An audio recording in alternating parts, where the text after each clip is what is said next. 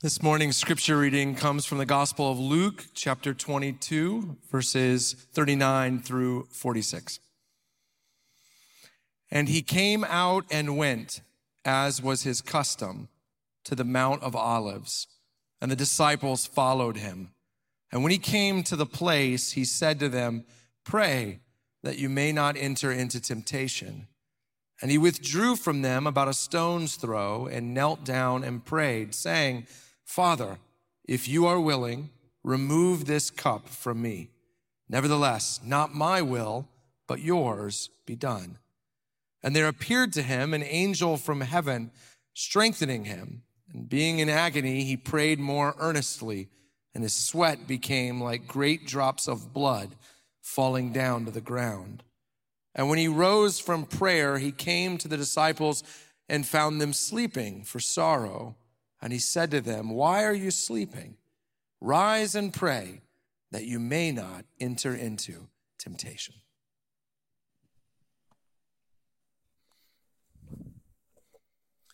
Thanks, Zach. Hey, everybody, uh, welcome. Uh, thanks for coming. Thanks for being a part of Christ Community Chapel. So glad that you're here. Welcome those of you over at our East service, here in the West service, those of you who are tuning in. Welcome. Uh, this past January, we spent the month casting a vision for what we wanted our church to be like 10 years, 20 years, 30 years from now. And we're calling that vision Reimagine.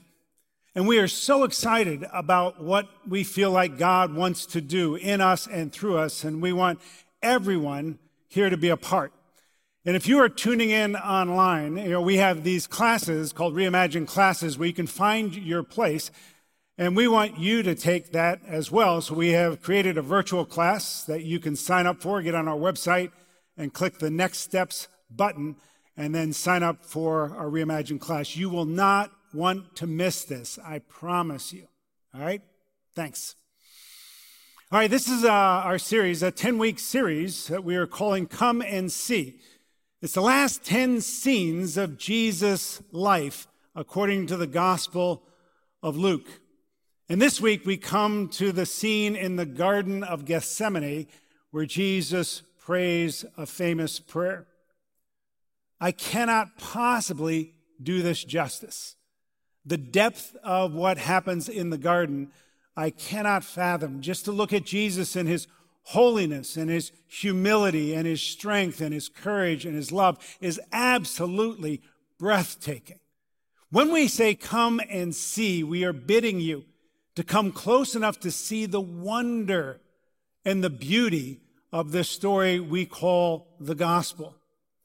Blaise Pascal, the famous French mathematician and philosopher, said, Tell the gospel in such a way that it makes good men wish it to be true, then show it to be true. That's what we want to do throughout this series. So if you are here and you are not yet a Christian, or if you are watching and you are not yet a Christian, we want to show the story of the gospel through these 10 scenes of Jesus in such a way that it will make you wish it to be true. That you will say to yourself, Oh, if there was a God who could love me like that, that would be wonderful. If, if Jesus would really do that for me, how great would that be? And then we're going to show it to be true. That's our prayer. All right. Uh, in this scene, and like most scenes, there are two different ways to look at Jesus. You can see Jesus as a role model who does things that you need to imitate, that I need to imitate. But Jesus is also more than a role model. There is a power, a secret, almost a magic of looking at Jesus in a certain way that can actually change and transform you. This is the way Paul the apostle describes it in 2 Corinthians chapter 3. He says, And we all with unveiled face, beholding the glory of the Lord, are being transformed into the same image from one degree of glory to another. For this comes from the Lord, who is the Spirit. All right, in this scene, it's not just Jesus who's in this scene, there are also the disciples. So I want to look at the disciples, and then I want to take a look at Jesus and then I want to take a look at you and me. All right, the disciples, then Jesus, then you and me. First, let's look at the disciples. In this passage, in this scene, what the disciples do basically is fall asleep. can I just say I love these guys? I mean, I really do. They give me hope, right? Because it seems like when you read the Gospels, at every turn, they are screwing up, right? They are just doing the exact wrong thing. Pastor Zach, when he kicked off our series last week, talked about how Jesus is in the upper room with the Last Supper. And he takes bread and he breaks it and he says, This is my body broken for you. And he takes a cup and says, This cup is my blood poured out for you, knowing that within hours, every single disciple is going to betray, deny, and abandon him. Not a single one will come through for him. Here in the garden, Jesus is obviously under tremendous distress, right? He, they've never seen him like this. And he goes to them and he asks them for the very first time in all the Gospels, Will you pray with me? Will you pray for me? And they promptly fall asleep. In the Gospel of Mark, it says that he goes back to them three times to wake them up. I want you to see that in your mind's eye. Jesus coming to them, they're asleep, and he wait, he shakes them, says, Hey, hey, hey, listen, wake up. Can't you pray with me? Can't you pray for me? And the disciples go, Yeah, you bet. And they go right back to sleep. How sleepy would you have to be? If I called you personally and I said to you, I'm going through the worst time of my life, will you pray with me? Will you pray for me? Don't you think you'd do that? But instead, they fall asleep. But it gives me hope because I feel like I couldn't have done any worse than that, right? You couldn't have done any worse than that. And still, Jesus loves them, which means that when I fail, Jesus still loves me. And when you fail, Jesus still loves you. But when I looked at this passage, uh, for the first time this week, I saw something that I hadn't seen before. It kind of gives a, a reason why the disciples were sleeping. It's in uh, verse 45, it says, And when he rose from prayer, he came to the disciples and found them sleeping for sorrow. They were sleeping for sorrow, it says, which means they weren't sleeping because they ate a really heavy meal or because they were lazy. They were sleeping because their hearts were breaking. And the question is why? Well, they had pinned all their hopes on Jesus and they were seeing things just come apart at the seams. It started with Palm Sunday, that Sunday. They had begged Jesus, don't go to Jerusalem. Your enemies hate you too much. They're too powerful. They will kill you. And Jesus not only goes to Jerusalem, he goes riding into Jerusalem on a donkey. It's like he's pushing his enemies into a corner and saying, crown me or kill me, but you must deal with me. And the disciples know in their heart of hearts that his enemies will never crown him. And in the upper room, instead of talking about his reigning on a throne, he's talking about himself dying on a cross. And then here in the garden, he is coming undone. They have never seen Jesus distressed, despondent like this. And the energy just drains out of them. But of course, Jesus is under much more pressure. Jesus is much sadder than the disciples. But instead of escaping, Jesus goes to God in prayer. And this is Jesus as a role model. Jesus is inviting the disciples don't fall into temptation. Don't run away from God when you're disappointed, when you're distressed, when you're overwhelmed. Come with me, watch me, come pray with me. Go to God. I don't know if you've ever felt that where you have felt so discouraged, so disappointed, even with God. And you can't figure out why God is allowing certain things into your life. And the last thing you want to do is pray. That's when Jesus says, Watch me, pray with me, right? Jesus as a role model. This, this last week, I had kind of an epiphany of sorts. I'm a person of absolute routine. I do the same thing every morning. I wake up in the morning, go downstairs, turn on the coffee maker, check my phone, right? And I check my phone before I go to my chair with my lamp and I have my time with God. And this particular morning, uh, last week, I picked up my phone, turned on the coffee, picked up my phone, and there was an email from someone who was leaving our church, and they were explaining their reasons for leaving, and I was front and center for all the reasons for leaving. And I don't know if you have read emails like that, you probably have, uh, where it just feels like, um, like a plug is pulled out of you, like a, like a, a bathtub where all the water just drains out. And I was looking at my phone just going, oh man? But because I was studying for this passage, I waited for the coffee to be done, poured myself a cup of coffee, went to my chair, and brought my phone. And I said to God, God, here's the email I got. This is either to this is to bounce around in my soul. It's either going to make me more like you or less like you. Help me help it make it more like you, more like Jesus, right? I did that because Jesus bid me to. Jesus said, "Follow me." And as a role model, I watched what Jesus did when he was discouraged and he went to God in prayer. But for God to really do what I asked him to do, to, to use that email to make me more like Jesus, to actually transform me, I needed what Jesus ended up doing in the garden. And that brings me from the disciples to Jesus. This is um, a book called the Book of Martyrs. It has uh, story after story of men and women who are followers of Jesus who were put to death for their faith. And they could have avoided death had they just uh, recanted their faith, but they didn't. And it's an, an amazing stories. One of my favorite stories is uh, of two friends, Hugh Latimer and Nicholas Ridley. And they were both condemned to die, and they were given the opportunity to recant, and they could go free. And they said, No, we will not recant Jesus. And so they were going to die by being burned at the stake. This happened actually in Oxford, England. I've been to the spot where this happened. And so they were lashed to the stake and the wood was piled up around them. But before they put the torch to the wood, Hugh Latimer says to Nicholas Ridley, Be of good cheer, Master Ridley, and play the man. For I trust that we shall light such a candle by God's grace in England that it shall never go out. You imagine having that kind of courage? Where they're about to light you up and you just say, I'm going to be like a candle. This is going to be awesome. Now, what's interesting is that scholars have always been intrigued about how Jesus approached his death.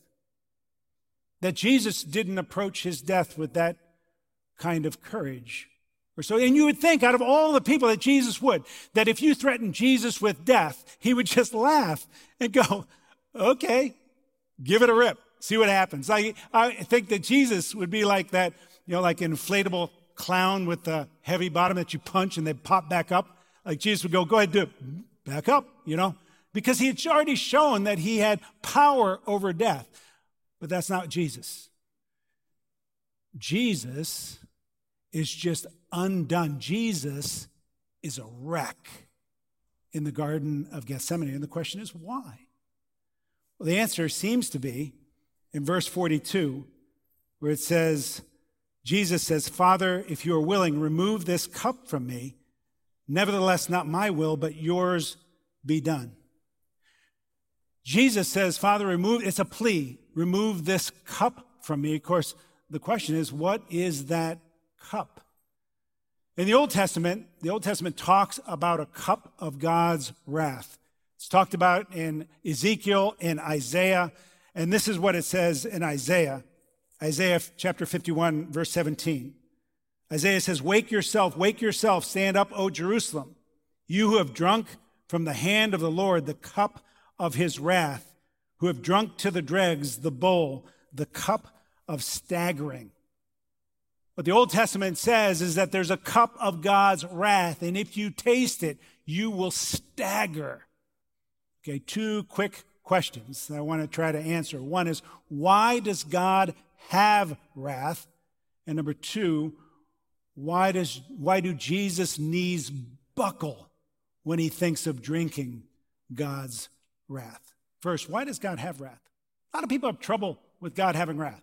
A lot of people are saying, well, why, why does God have to have wrath? Why can't God just be loving? I mean, God should love everybody. That's what my God is like. But then you really don't understand love or wrath. Because wrath in God is a, a righteous anger, uh, a holy kind of fury, and it's always connected to his love. And that's the problem as, as human beings, our anger, our wrath is not always connected to love, but it is sometimes. It is sometimes. So we should be able to understand it. And when I say that, there are plenty of movies that connect love to wrath. There's a popular movie out called John Wick. All right, I am not recommending this movie. It's about a 90 minute movie. I think probably 85 minutes is all just wrath, just uh, John Wick killing people. I was channel surfing not too long ago. We came across that movie, and my wife Karen was sitting next to me, and she was going, "Hey, does that guy die?" I was going, "Yeah, everybody dies. Everybody but everybody you see is going to die except for John Wick." And the question is, how does a movie producer get normal people, because it's a very popular movie, watch 85 minutes of just abject violence? This is how. The first five minutes, this is what you learn that John Wick was a, uh, an assassin who left being a professional assassin because of the love that he had for a woman. He married this woman and he adored his wife. And in the first five minutes of the movie, you find out that his wife dies of cancer. And John Wick is he's played by Keanu Reeves and he's you know grieving and then there's a knock on his door just a couple days after his wife dies and there's a delivery and the delivery is a puppy. A puppy with a, a note and the note is from his deceased wife who says, Listen, John, I wanted you to have this someone to love, someone to remember me by, someone to care for you so you're not so lonely. Right? And Keanu Reeves is just sobbing, holding this puppy. Right? And then uh, a few weeks later, some bad guys break into his house. They beat him they steal his car, but before they steal his car, as a bonus, in front of John Wick, they bludgeoned his puppy to death. Right? You feel that? How does a movie producer get normal people to watch 85 minutes of violence? Wrath. Wrath. And if normal people can feel some wrath because of a puppy, how much more does a holy God feel about children who are being abused, or about racism, or about genocide, or about just character assassination on social media. Jesus is facing much more than physical death when he's looking at the cup. Now, this is something that you should know is that there is a, a consistent paradigm throughout the Bible from Genesis to Revelation. It's the paradigm of substitutionary sacrifice, a substitute that will sacrifice instead of you. Right? Uh, Pastor Zach talked about it last week when he talked about the Passover. The Passover was a time where the Israelites were enslaved in Egypt and God is going to do one last plague. And the plague was that in every household, the wrath of God was going to visit every household and the firstborn son in every home was going to die unless you took a lamb and you sacrificed the lamb instead. And then you took the blood of the lamb and you put it on your house. And then the wrath of God would pass over your house. But at the end of the night, in every house, there was either a dead son or a dead lamb. That's substitutionary sacrifice. Jesus says, Father, if it is possible, remove this cup from me. What Jesus is saying is this everybody's got a cup.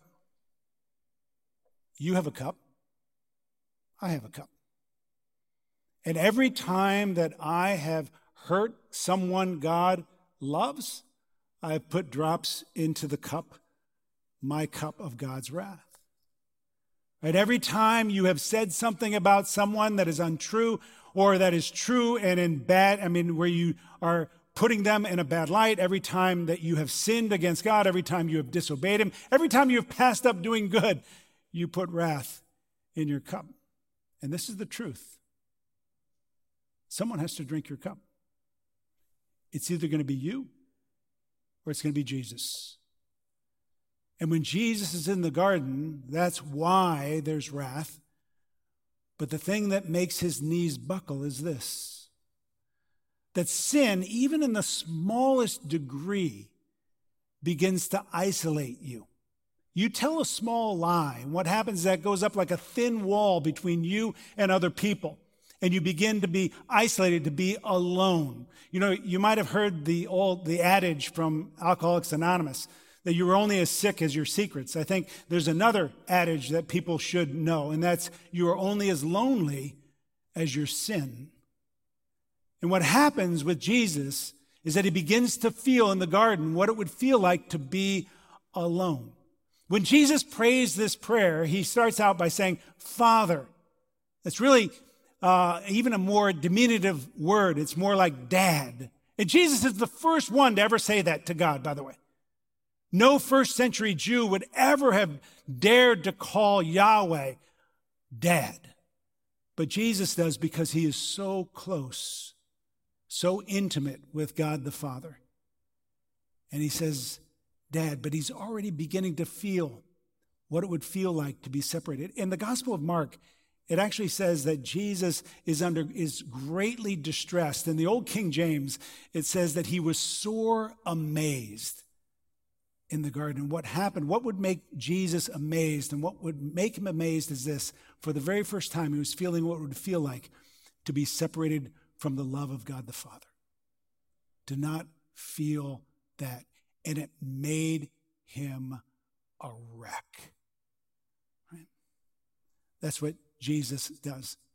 It's, a, it's almost like God holds out the cup to let Jesus smell it, to let Jesus gag on it. And if that seems cruel, then let me ask you this Have you ever sat with somebody that you loved while they suffered? How did you feel? Well, the answer is that you suffered too. When God the Father is holding out the cup, his, the cup of his wrath to his son, he is suffering as well. But he's telling Jesus this Jesus, someone needs to drink this cup. If you don't drink it, then they will have to, and they will be shattered. But if you drink it, you will experience what is unimaginable, what no one else will experience. And Jesus, when he says, Not my will, but your, yours be done, what Jesus is saying is this as you wish. We will do this. I will drink the cup so that through me they can be restored. So through me, they can feel what I have felt from eternity past. But in order to do that, I will stop feeling that love. I will stop feeling your delight. While the disciples slept, Jesus battled alone. And that brings me to the last point, which is you and me. You and me. This is where Jesus becomes more than a role model. Jesus, as role model, shows us when we are discouraged, when you are down, when you are uh, disappointed, even in God, you go to God in prayer. But if you are ever going to be really transformed, if I am ever really going to change, this is how it happens because of what Jesus does in the Garden of Gethsemane. Because the Garden of Gethsemane is like the, the, the polar opposite of the Garden of Eden.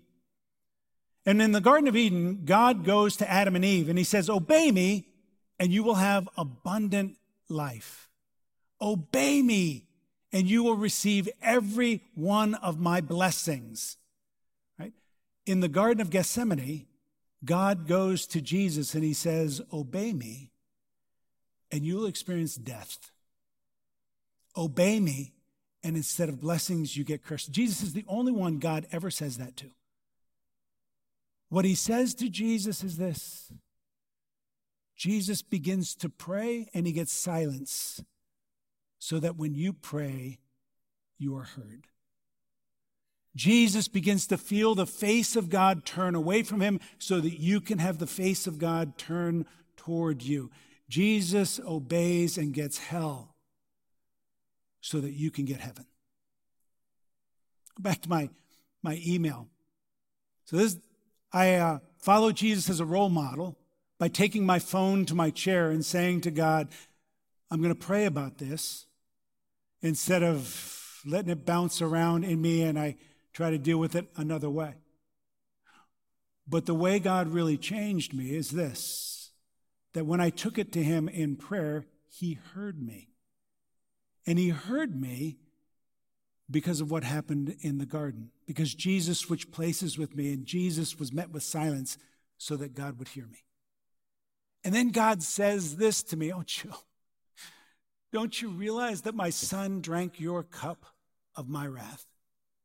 Don't you realize what that means? Bring that little paper cut that that email caused you, and I will pour out a cascade of my love upon you and remind you again and again and again that your worth is not determined by what people think of you. Your worth is determined by whose you are, and you are mine. Do you know that? That's what Jesus does in the garden. Listen, whatever is going on in your life, so this is what I want you to do. If you are discouraged, if you are confused, whatever, follow Jesus as a role model.